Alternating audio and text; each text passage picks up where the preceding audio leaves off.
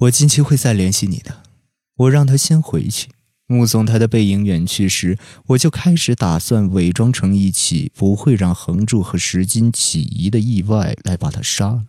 毕竟他已经知晓一切了，有他在就会阻碍我杀另外两人。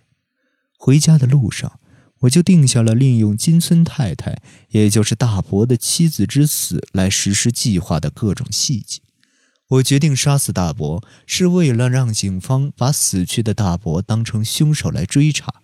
好扰乱他们的搜查计划，更不必说，我心中有一只鸣叫了二十多年的小鼠，它的声音驱使我本能地去执行计划。听着田园精子诉说时，我的脑海里就浮现出“鼠”这个字来。对院长他们来说，我的妻子与实验用的小白鼠没什么区别。我告诉自己，这一次的复仇，同时也是为了二十几年前的那只小鼠。当天晚上，我在回家的路上就埋了铁丝。黑暗中，妻子那苍白的脸庞十分鲜明，她如同平日里那样，眼皮微睁，嘴唇微起，正酣睡着。她的嘴唇仿佛在向我求救。直到那一刻为止，我们真的很幸福。四年前，当横柱嘴里说出“白血病”三个字时，绝望让我眼前一黑。但最终我还是认命。我以为只需要在不多的时日内享受完一辈子的幸福就好，可这原来并不是命运，是那伙人把我们逼上了死路。尽管妻子还活着，但她已与被杀害无异。遍布妻子全身的杀意化作坏血，已经开始侵蚀红血，啃食他的生命。没有一个人能阻止结局到来。我第一次在妻子耳畔呼唤信子，发誓绝不会忘记妻子这天晚上的容颜，并从次日开始着手实施计划。我先把一切都告诉了大伯，说自己想在报纸上曝光他们的罪行，并用钱委托他在医院附近租一间屋子，帮忙监视他们的动向。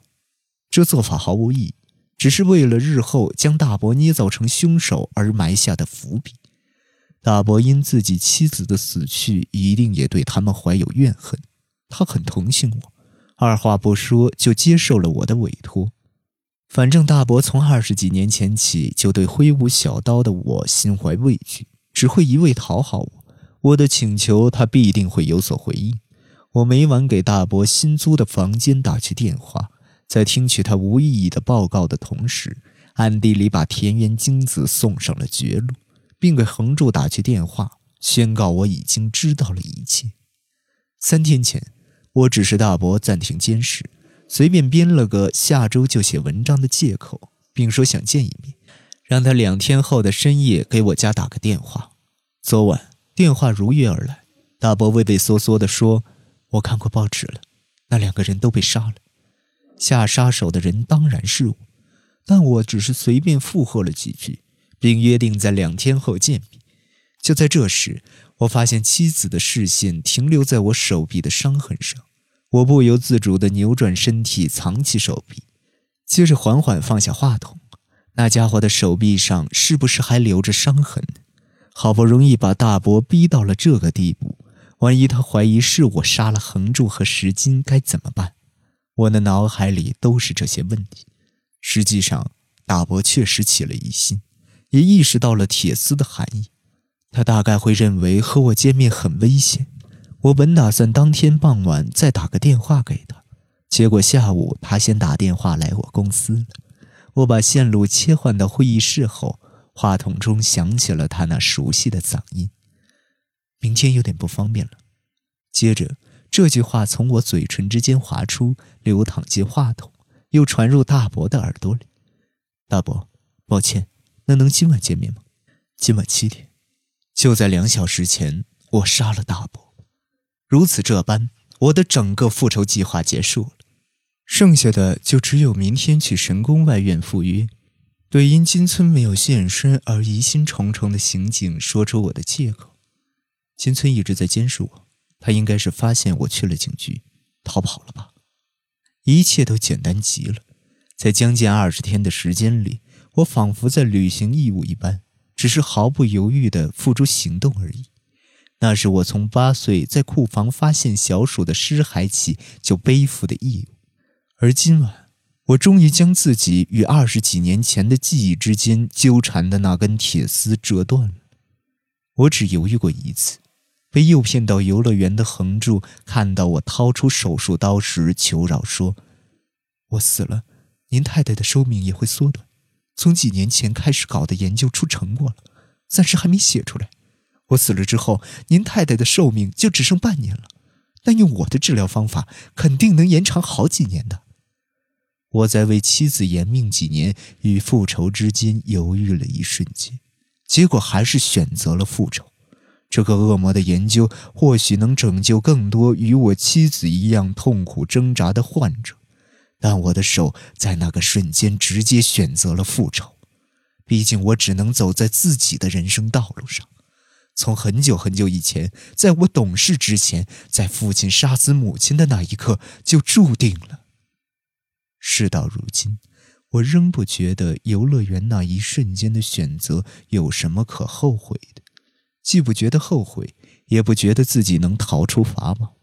我让大伯当替罪羊，无非是在送走妻子之前，不想让他知晓真相罢了。一切都是为了在残存的岁月里享受最后一段幸福时光，之后的事我从未考虑过。我敲响房门，妻子开了门，我被雨淋得湿漉漉的，躲在卧室出不去。他的眼神显得有些担心，他用毛巾擦拭我的头发，问道：“去警察局把金村先生打来电话的事说了吗？”我说：“什么都不必担心。”将妻子搂到身边，妻子坐在地板上，我坐在床上。他把脑袋靠在我的膝头，柔软的发丝缠在我的腿上。什么都不用担心，你什么都不必知道，就像平常那样微笑吧。在给恒柱打电话时，我就首先命令他，跟我老婆说他已经完全恢复健康了。相信他所说的话，绽放出微笑吧。你的脸庞只适合笑容。什么都不必担心，我已经把你埋葬在无人能及的内心最深处。信子，我的一只小鼠，把你的温存传递给我吧，让我听听你的呼吸，你生命的脉搏，还有你仍存活于世的证据吧。尽管留给我们的时间已经少之又少，但我们在此刻，在这一瞬间，也许就是最幸福的人了。信子。最后再和我玩耍一次吧，回到那个库房，再玩一次属于我们俩的游戏吧，谁都无法打扰。这一回，真的就只有我们俩了。